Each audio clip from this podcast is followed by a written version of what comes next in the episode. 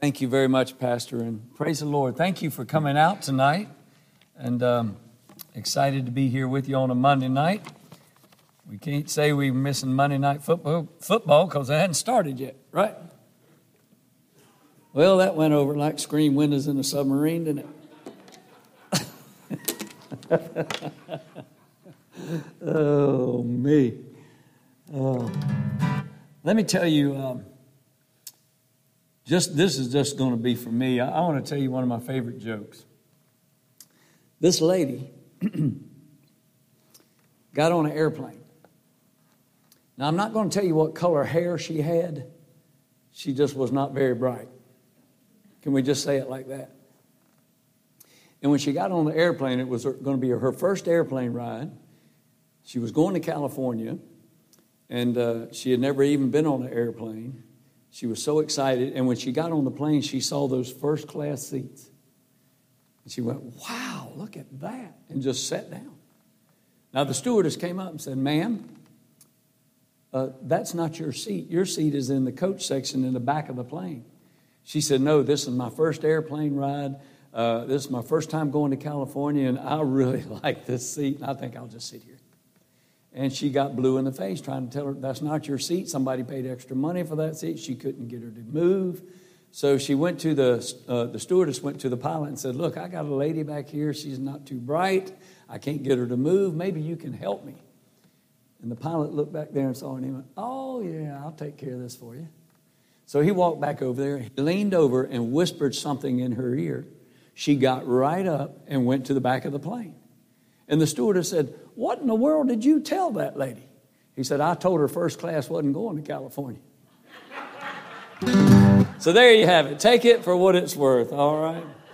Well, let me start out. We'll, we'll have a little fun here and do a little fun song with you. This is an old, old song. Oh, well, let me see if I, I have any friends in here tonight. How many of you remember Lonzo and Oscar? Anybody remember Lonzo and Oscar? Not a soul. All right, how about Homer and Jethro? Anybody? Okay, we got a few of those. They both recorded this song years and years and years ago, and uh, I recorded every CD that I do. I try to put a little fun song on there because the Bible says, "A merry heart doeth good like a medicine." Amen. So we'll try this one. Many, many years ago, when I was 23, was married to a widow who was pretty as could be. Widow had a grown up daughter, she had hair red. My father fell in love with her, and soon the two were wed. This made my dad my son in law and changed my very life. My daughter was my mother because she was my father's wife. To complicate the matters, even though it brought me joy, I soon became the father of a bouncing baby boy. Little Junior then became a brother in law to dad and so became my uncle, though it made me rather sad. For if he is my uncle, then that also makes him brother to the widow grown up daughter, who of course is my stepmother. My father's wife had had a son that kept him on the run. And he became a grandchild because he was my daughter's son. My wife is now my mother's mother, and it makes me blue. Because although she is my wife, she's my grandmother too. And if my wife's my grandmother, then I'm her grandchild. Every time I think of it, it nearly drives me wild. Now I have become the strangest thing you ever saw. As husband to my own grandma, I am my own grandpa. I am my own grandpa. I am my own grandpa. It's funny, I know it really is so. I am my own grandpa and it works out on paper. there you go. All right. Well, I was talking to a brother uh, back there at the t- uh, in the back of the church a little bit ago, and that saying "better than I deserve." Uh, my brother, I was telling him, my brother said that Dave Ramsey stole that from him. He said he's been saying that for years, right? And one day, my brother walked into a Radio Shack. I don't know if it's like you. There's no more Radio Shacks anywhere. But he walked in there and he knew the guy that uh, ran the place. And when he walked in, he said, "How you doing?" Uh, the guy said, "How you doing, Sammy?" And my brother said, "Better than I deserve," and just walked on in the store. Now there was a man and a woman at the counter there, and she left her husband paying the bill and walked back there and looked at my brother and said, "Young man, I heard what you said when you came in here, and it offended me. And my brother said his first thought was, Lady, I wasn't even talking to you, but he didn't say that. And he said, I'm not sure what you mean. She said, You said better than I deserve. Don't you realize that you deserve a lot and even more? And that's what this whole world thinks right now, you know, the entitlement thing that's going on. He said, Oh, he said, I see what you're saying. He said, Ma'am, you have to understand something. I'm a born again Christian, and anything better than hell in the grave is better than I deserve. And he went home and opened the Bible and make sure that he was biblically right in making that statement to that lady. And then he wrote a, a song called Better Than I Deserve, and he even preached a message called Better Than I Deserve. So I want to sing this song to you, but before I do, I want to ask you a question. How are you doing tonight? Yep, there you go. That's what you were supposed to say.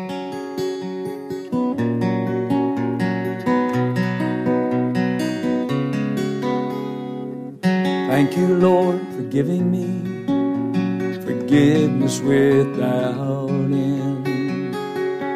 Thank you, Lord, for Calvary, your love for sinful man. Thank you for your mercy and for grace that never ends. Loving me unselfishly when so unlovely I have Every day I praise your name, thankful I can serve. And no matter what tomorrow brings, it's better than I deserve.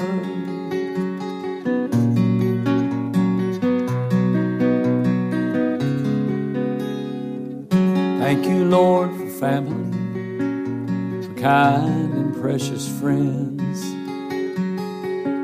Thank you for a faithful wife, my dearest and best friend.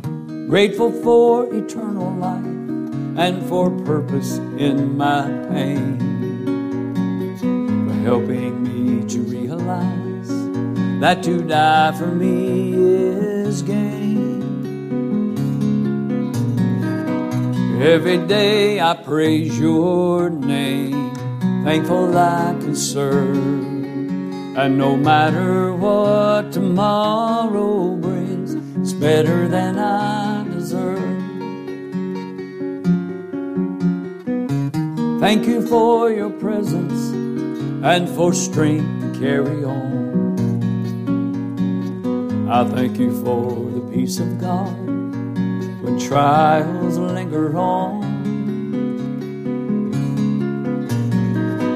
Every day I praise your name, thankful I can serve. And no matter what tomorrow brings, it's better than I deserve. Yes, no matter what tomorrow brings, it's better than I deserve. The wages of sin is death, but the gift of God is eternal life through Jesus Christ our Lord. Amen. Well, thank you again for allowing me to be with you tonight. I want you to turn your Bibles to Ephesians. Ephesians chapter 4, please, tonight. And Pastor and I had a great time today and fellowshipping with one another. He's been taking care of me very well, and I appreciate that. And God has given you a great gift of this dear man of God and his wife, and uh, be thankful for that. I go to churches all over the country, and it's not always like that in every church that I go to, but he has uh, become a dear friend, and, and, I, and I thank God for him. And um, I'm going to be talking about something tonight. It's a little hard for me to preach this message uh, because I share some things about my life growing up as a little boy and some things that happened to me. I try, try not to be too graphic. I don't want to glorify the sin that was going on or anything like that. But, you know, there's a lot of people that are growing up in some rough situations. Um, I had a great mom and dad, and I mean, looking back on it, I wish I'd have been more obedient. It would have made life a lot easier for me, but I was the middle boy and I was a rebel and I just didn't pay attention, didn't listen. I tell people I went through school basically untouched by education. When I went to I went to the first grade, I remember my brother was just smart as a whip, straight A student, and say he's a year older than me, and so I followed him in school and every teacher. Oh, you're Sammy Fry's brother. Are you smart like him? I'd say, No, ma'am, I'm dumb as a rock. You know, I said, Show me where the Play Doh is and just leave me alone, because you know what I mean. But uh, it, was, it was hard growing up after my brother. He was very uh, talented in sports and stuff, and I didn't have any of that. So, but you know what? God has a purpose and a plan for all of us, and He makes us all different. Amen? And I hope you'll come back tomorrow night because I, I have a message uh, that I, I have preached throughout the country, and, and God has used it to help some people, and pray that it'll be a blessing and a help to you. So if you'll come back tomorrow, you will hear the rest of the story. All right? And so I'll share that with you. But if you found your way in the Bible in Ephesians chapter 4, and if you're able to stand, would you stand with me? And we're going to read a few verses and have a quick prayer time, and we'll see what the Lord will do in our hearts tonight. Ephesians chapter 4, starting in the uh, verse 26. Ephesians chapter 4, verse 26. The Word of God says this Be ye angry and sin not. Let not the sun go down upon your wrath, neither give place to the devil. Let him that stole steal no more, but rather let him labor, working with his hands, the thing which is good, that he may have to give to him that needeth. Let no corrupt communication proceed out of your mouth, but that which is good to use of edifying, that it may minister grace unto the hearers. And grieve not the Holy Spirit of God, whereby ye are sealed unto the day of redemption.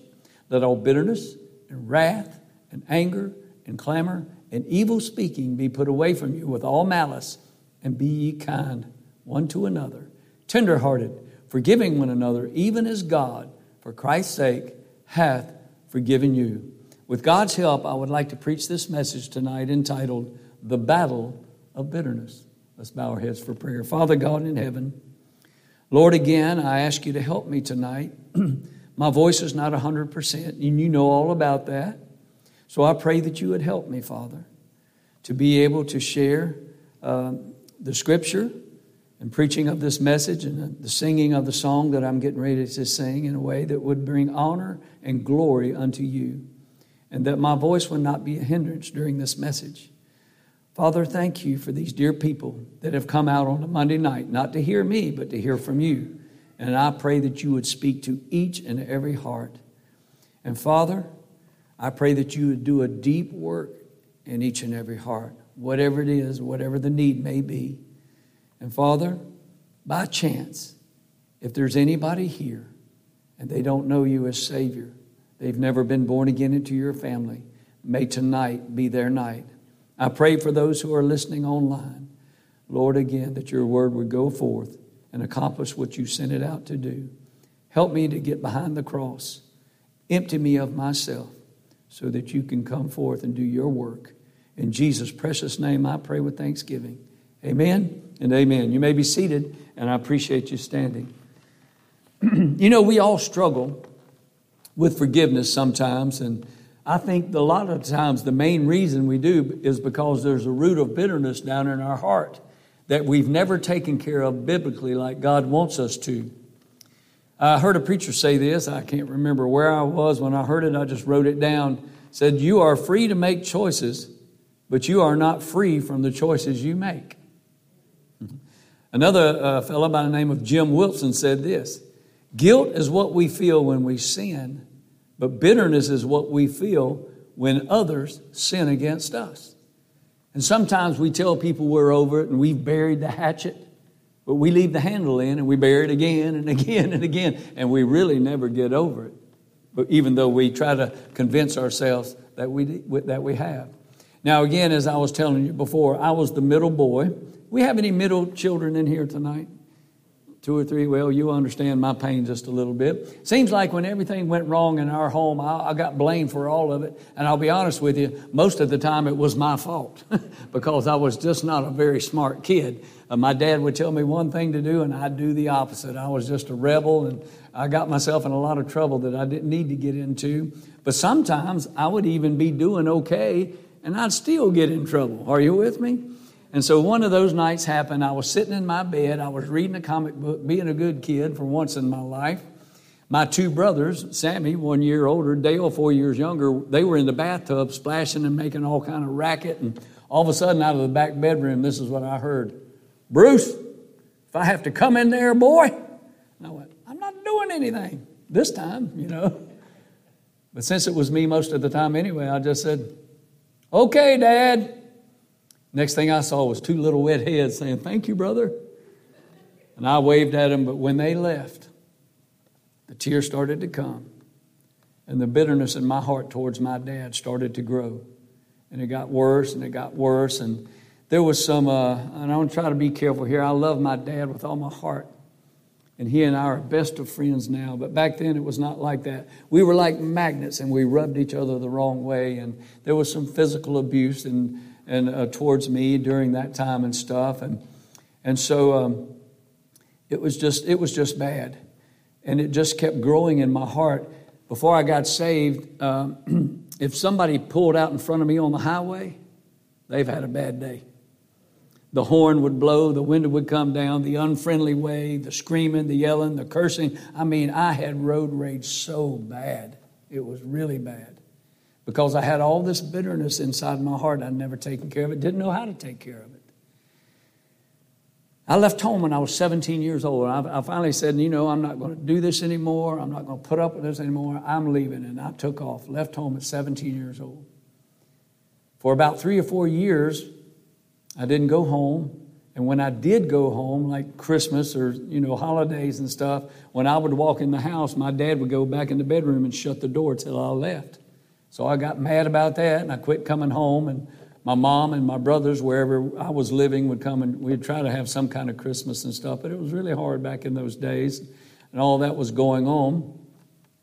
And then I got to thinking about our relationship one day. And I really, deep down in my heart, I loved my dad. I wanted to have a relationship with him, but I just couldn't because he didn't want to talk to me. And I got to thinking about that, and I said, man, if something happens to me or if something happens to him, one of us is going to feel really bad. And I didn't want it to be me. So I wrote my dad a letter, really not a letter, just a paragraph. And I said, Dad, I don't expect a letter back from you. I don't expect a phone call. I don't expect anything. I just want you to know, Dad, before something happens to you or before something happens to me, that I love you, Dad. And I signed my name and I mailed that letter. Obviously, my dad read that letter because the next time I saw him downtown Aberdeen, North Carolina, he said hello to me. That was a big day for me. The next time I saw him, he said, Hey, he said, Why don't you come by the house sometime, have some lunch with us? I said, Okay. And little by little, things started getting better. Why? Because I took the first step. When two people have a problem, somebody has to take the first step, or nothing's ever going to be resolved. I'm glad I took that first step. You know, the Bible talks about that getting things right with people so you can be right with God. And so here I was. I didn't know the Lord as my Savior, but I was so glad that my dad and I were talking again and things were getting a little better. And so one day I was in Nashville, Tennessee, back in the 90s when I was there trying to get a record deal. And I was thinking about the letter that I wrote him and thinking about our relationship, how things were better. And I just started weeping. And I got an idea for a song called Between a Father and a Son. I started writing words on a napkin, and I was sitting at the stoplight a mile from where I got saved in my apartment.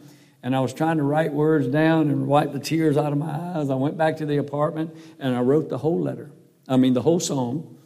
And a friend of mine came by to see me, and I said, Hey, check out this new song I just wrote. Told him the story, played the song, because I wrote it just like it happened.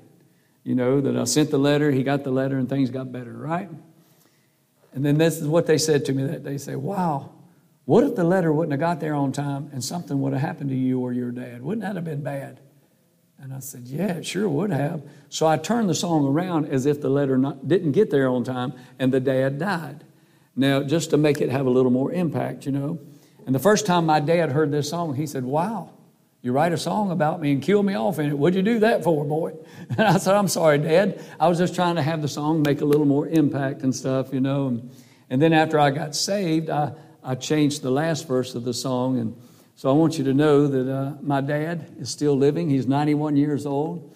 And uh, we love each other very much. And If he was standing here beside me, you would know that he's my dad because we look just alike. As a matter of fact, my dad was a big hunter. And he had this guy that he got all his uh, hunting equipment from, his dogs and his dog food and his birds and stuff. And I came by the house to see him one day, and he was getting ready to get in his truck and leave. And I said, Dad, where are you going? He said, I'm going to go see the dog man. That's what he called him, the dog man. And I said, Can I ride with you? I've heard about this guy all my life, never met him. He said, Yeah, hop in. So I got in the truck with my dad. We drove out in the woods or out in the, you know, down, well, I can't remember where it was. But anyway, it's a long time ago. We pulled up to this guy's house. I got on one side of the truck, my dad got out of the other, and there's the dog man. And he said, Hey, Sam. He said, You're going to have to claim that puppy. He looks just like you. So they even talked in dog terms, you know. Mama said that we were just alike in every way. And I favored him more with each passing day.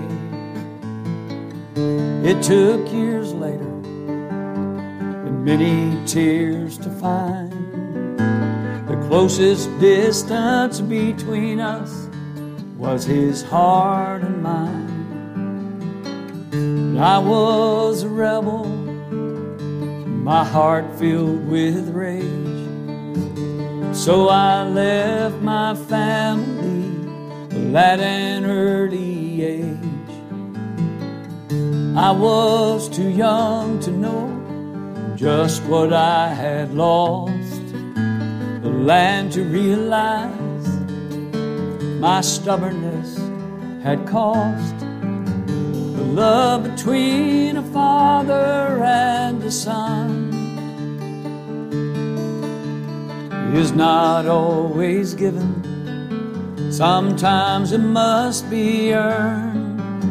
And even though it takes a while for some of us to learn, you can't deny the love between a father and a son. So I wrote a letter filled with things I couldn't say. I wanted him to know I cared before it was too late. And My mailman came daily, but I chose to wait. For he deserved to hear these words from me face to face. And on a cold December morning,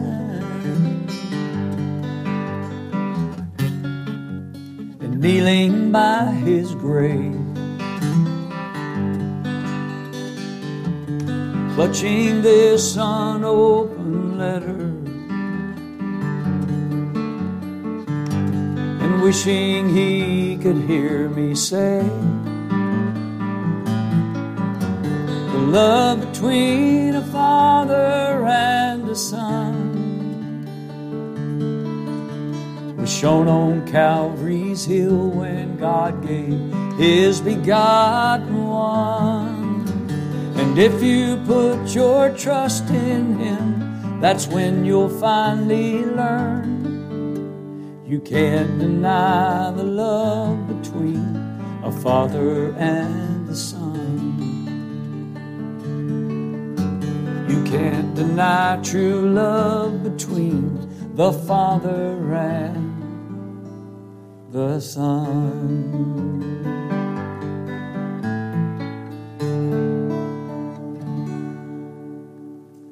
Amen. The battle of bitterness. I'd like to help you tonight with the help of the Holy Spirit of God and His Word and share with you three problems as a result of bitterness in the heart. Problem number one if you have bitterness in your heart, whether it be towards somebody or some circumstance, something that's happened to you, or maybe even towards God, you get no peace at all. The Bible says in Hebrews 12, 14, and 15, follow peace with all men and holiness, without which no man shall see the Lord, looking diligently lest any man fail of the grace of God, lest any root of bitterness springing up trouble you, and thereby many be defiled. The Bible also says in Romans 12 1, if it be possible, as much as lieth in you, live peaceably with all men. And you can do the best you can to live in peace with all men, but sometimes it just doesn't work. And you can do everything you can do, but sometimes if you do what God tells you to do and people still reject you, you've done all you can do, and you just have to leave that with the Lord. But then, secondly, you got bitterness in the heart or any unconfessed sin, you get no prayers answered. The Bible says in Psalm 66 18, if I regard iniquity in my heart, the Lord will not hear me. Did you hear that? If I regard iniquity in my heart, the Lord will not hear me. You know that uh, that the word regard there. Excuse me, I'm having to clear my throat a little bit. Is there some water down here, preacher? Yep. I don't know. That looks like it might be open. No, I'm just kidding. Doesn't this make you thirsty? Oh, thank you.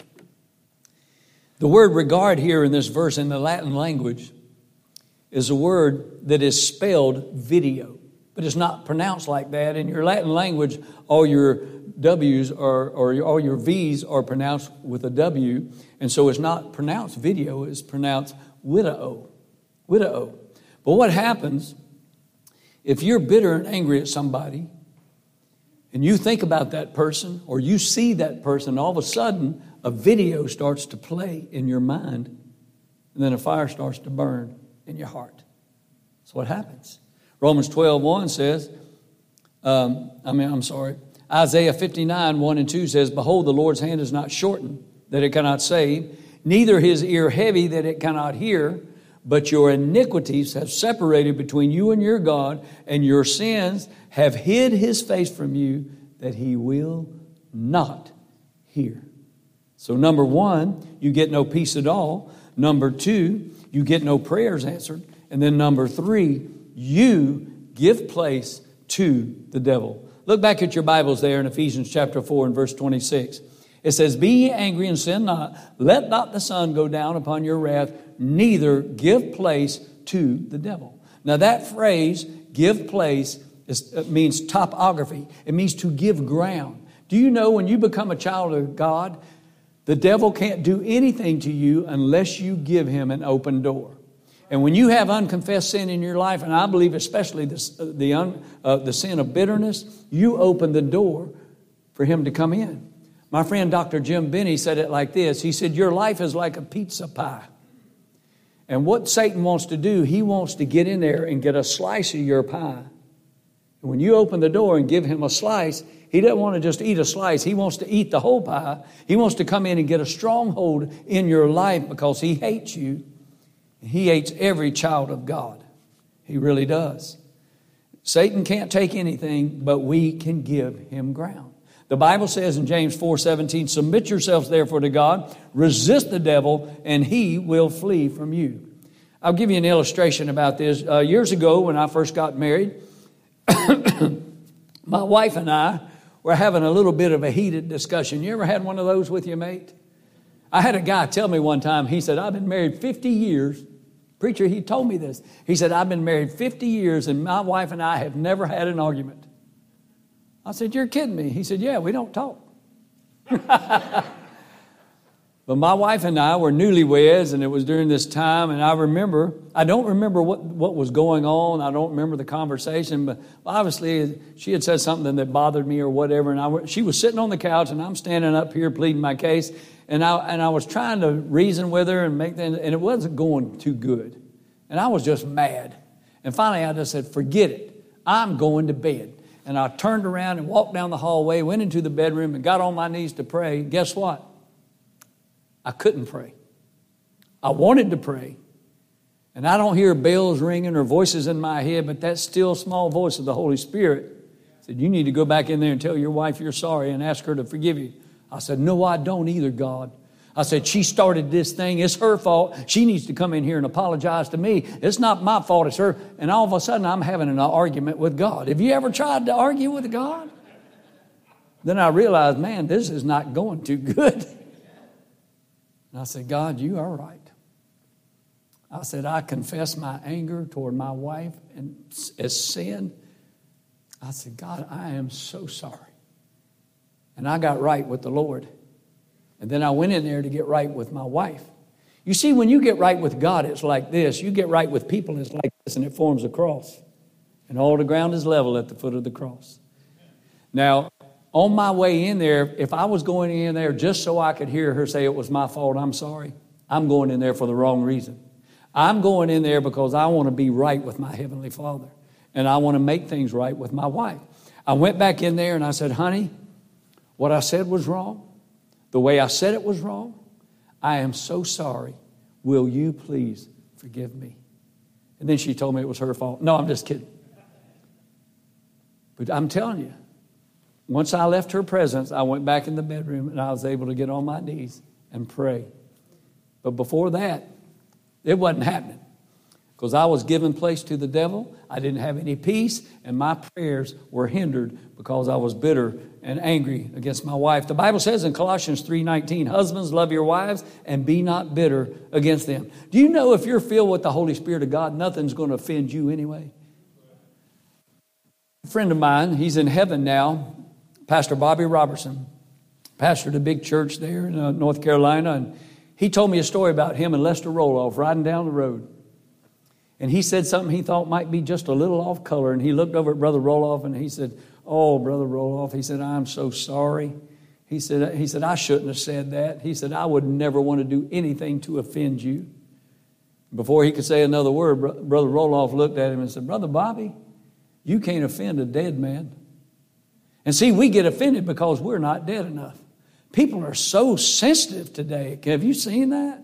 You can't do anything. Man, they took the Redskins off my team's name. Are you kidding me? Y'all are looking at me like I'm crazy. Little bitty things like that. It's crazy. But people, uh, they get offended. Don't call me this. No, I want to be called this. And this, oh, it's just nuts the way the world is going. It's just crazy. But the Bible says in Psalm 119, 165, Great peace have they which love thy law, and nothing shall offend them. And the reason we get offended is because we're not dead enough. That's why Paul said, I die daily. Amen? Amen? Amen. All right, I've got a few there. All right, thank you. Do you know what? If you're bitter at somebody, that you may be really bitter at God instead of the person. Because what you're saying is, God, you allowed this person to hurt me. You allowed this person to say those things that were lies about me, or you allowed this circumstance in my life. And we, we think that we're bitter and angry at the circumstance or at the person, but we're really bitter at God. The Bible says in 1 Thessalonians chapter 4 and verse 8, He therefore that despiseth, despiseth not man, but God. 2 Corinthians chapter 1, verses 3 and 4. I'm memorizing these verses, but I still get them twisted up, so I'm going to read them so I don't mess them up. Blessed be God, even the Father of our Lord Jesus Christ, the Father of mercies, the God of all comfort, who comforteth us in all our tribulation, that we may be able to comfort them which are in any trouble by the comfort we with our by the comfort I can't even read it by the comfort wherewith we ourselves are comforted of God. Now, what does all that mean?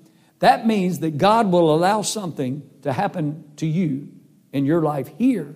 Because somewhere down the road, somebody else is going to go through what you've already been through. You've been there, you've done that, you wore the t shirt, you threw it away, however you want to say it, and then you'll be able to help that person because God helped you through it back then. I'll give you an illustration of this. Years ago, when I first saved, I was still living in Nashville, but I was working in Cleveland, Tennessee, about two and a half hours away. I started going to a church there, Shenandoah Baptist Church. Pastor Steve Grubbs was the pastor at that time. He's in Maine now. But they had a boys' ranch and a girls' haven. And on Tuesday nights, I would go to the boys' ranch, and they would always have a preacher there. And one of those nights, after the service was over, a 16 year old boy came up to me and said, Brother Bruce, can I talk to you? I said, Sure, buddy. And we went into a room and sat down, started talking, and he just started opening his heart to me. He said, Bruce, me and my dad just never got along. We were like magnets. We rubbed each other the wrong way. And when, you know, we were just having a hard time. And that's why I got in trouble. That's why I'm here at, at the boys' ranch. And he just started pouring out his life to me. And he was telling me all these things. I'm thinking, this kid is me. This is amazing. He started crying. I started crying. And then finally he just stopped. He said, Why am I telling you all this? You have no idea how I feel. I said, Boy, I know exactly how you feel. He said, How could you know?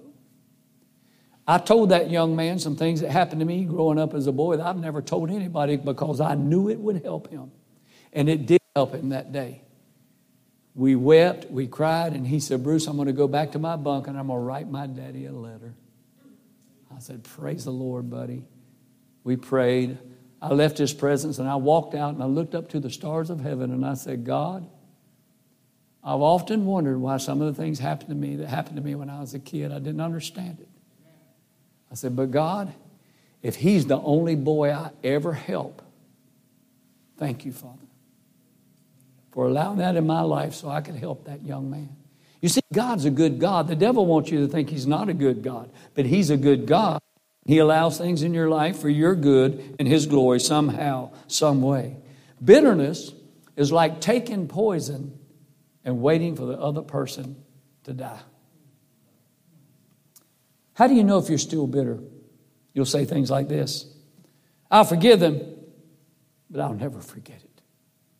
Or you'll say, I'll forgive them, but I don't want anything to do with them. Or I'll forgive them, but I don't want to ever see them again as long as I live. You're still bitter. If that's your answer, you are still bitter. Jesus doesn't want retaliation, he wants restoration. See, we want people to hurt. Hurt people hurt people. You know that? And uh, when somebody hurts us, we want, we want them to hurt like we were hurting. But Jesus is not like that. He wants restoration. 1 Peter 2.23, who when he was reviled, reviled not again. When he suffered, he threatened not, but committed himself to him that judgeth righteously. And Satan will cause you to believe in a lie so you can justify your sin. You'll say this I have a right to be angry. The way those people treated me, I have a right to be angry. And I could get you all to come up here, stand in a line. I could whisper in your ear some things that happened to me when I was a kid. And I may get you to agree with me. Yes, Bruce, you have a right to be angry. But what am I going to whisper in the ear of the Lord Jesus Christ when it's his turn? Jesus, this is what they said about. Oh, they mocked you. And Jesus, this is what they did. They beat you within an inch of your life. And no matter what we've gone through is nothing compared to what Jesus Christ went through on his way to the cross and on the cross of Calvary. Amen. Nothing in comparison. Nothing. And I'm not going to have a leg to stand on it. Neither are you. Neither are you. Ephesians 5:20 says giving thanks always for all things unto God and the Father in the name of our Lord Jesus Christ. And this is an act of obedience, trusting him with the outcome. Look back at your Bible at Ephesians chapter 4 and verse 31. Ephesians, oh, I'm on the wrong page. How that happened? It says, Let all bitterness and wrath and anger and clamor and evil speaking be put away from you with all malice. There's a progression here. I've used some words here, and they all start with the letter H. The first word that God uses here is bitterness. We've already talked about that. So I use the word hate, resentment when someone does you wrong. Then God uses the word wrath. That's when that hate becomes hot on the inside, that slow burn. And then he uses the word anger. That's when the hot comes out, open and outward.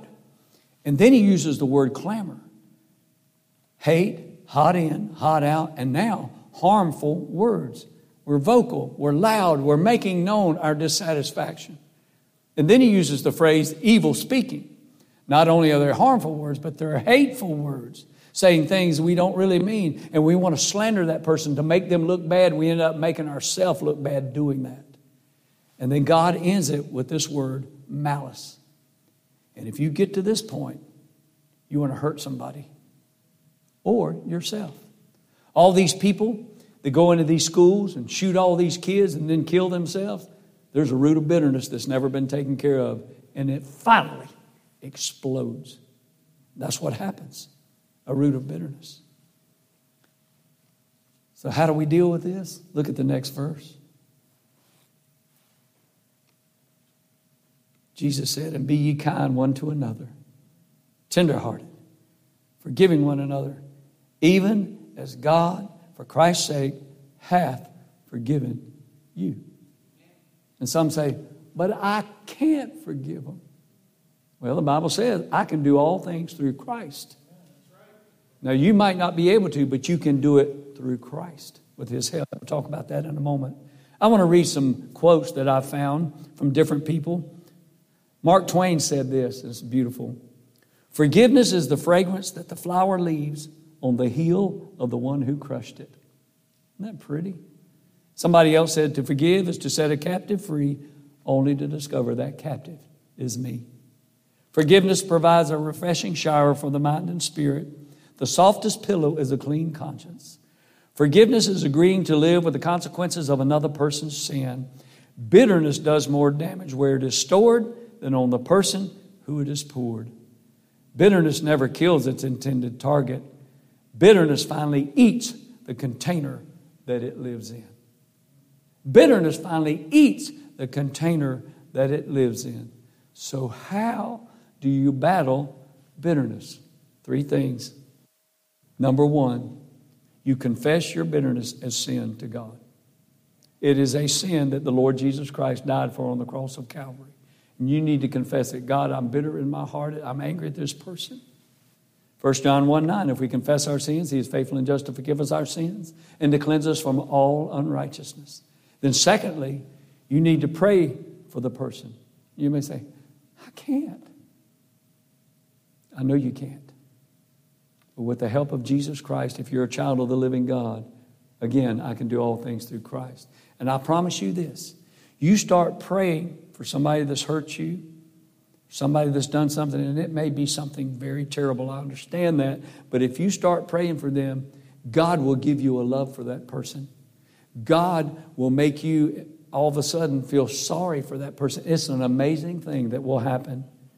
Matthew 5 44, but I say unto you, love your enemies, bless them that curse you, do good to them that hate you, and pray for them which despitefully use you and persecute you. Then, thirdly, if possible, go to that person and talk to him. I couldn't go to my dad, he wouldn't talk to me. If I called him on the phone, he'd hang up. That's why I wrote that letter. Sometimes we have to do whatever we can do now, if you write a letter and send it to the person, they never get back in touch with you, you've done all you can do. But I can tell you this letters can do wonders. Most people that get a letter in the mail will open it and they'll read it. And God can use a letter if you just ask Him, help me write it. God, give me the heart I need as I write this letter.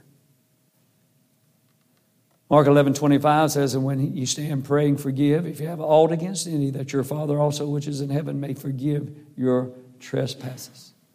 You know, it's really hard to battle bitterness until you first taste the forgiveness that the Lord Jesus Christ offers you through the death, burial, and resurrection of his precious Son. God wants you to be able to forgive others because he's forgiven you. And some people say, well, I'll just never forgive them. The moment you trust Christ as your Savior, God has forgiven you of every sin you've ever committed your whole life.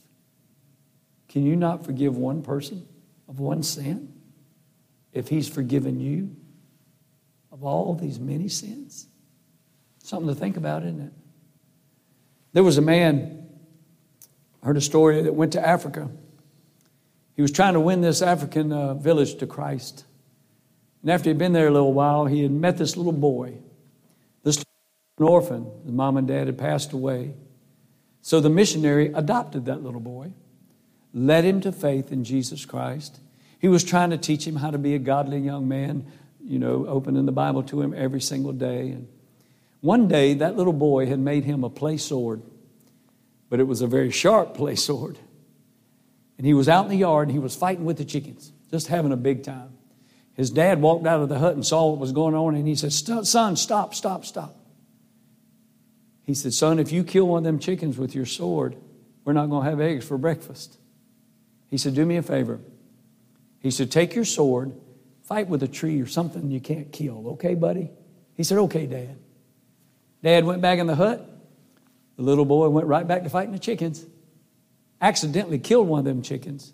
Instead of going in the hut and telling his dad what he had done, confessing his sin, he took that chicken to the edge of the woods, dug a hole, buried it, took some leaves, covered his tracks, and when he turned around, uh oh, guess who's watching him do the whole deal? Not his new daddy, but the meanest man in the village. And he looked at him and said, Ha! Christian boy, your daddy going to think about you now? Little boy started crying and he said, Please don't tell him what I've done. He'll be so ashamed of me. He said, I'm begging you, please don't tell him what I've done. I'll do anything you ask me to do, but please don't tell him what I've done. So that mean old man looked at him. He said, All right, I'll tell you what, boy. He said, When I wake up in the morning, when I walk outside, if I have wood and I have water right beside my hut, I won't say a word.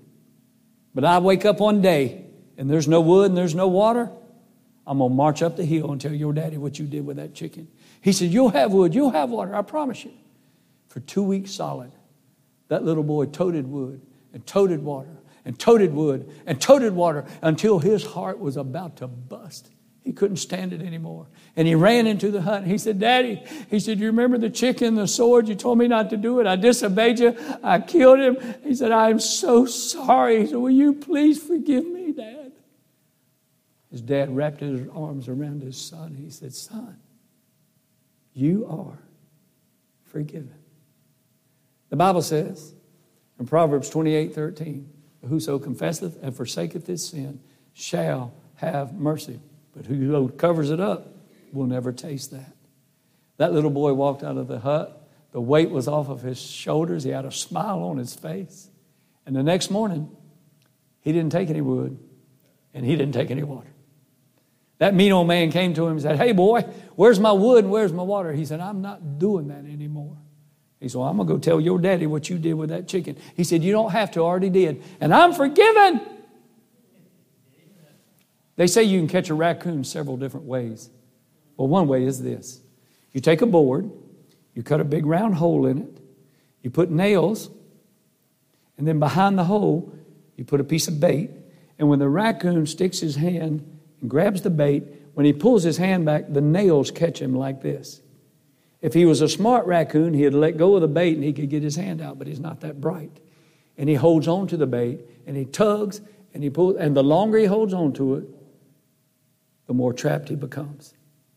It's the same thing with bitterness or any other unconfessed sin. The longer you hold on to it, the more trapped you become. And God wants you to let it go and give it to Him. Would you bow your head and close your eyes tonight? With every head bowed and every eye closed.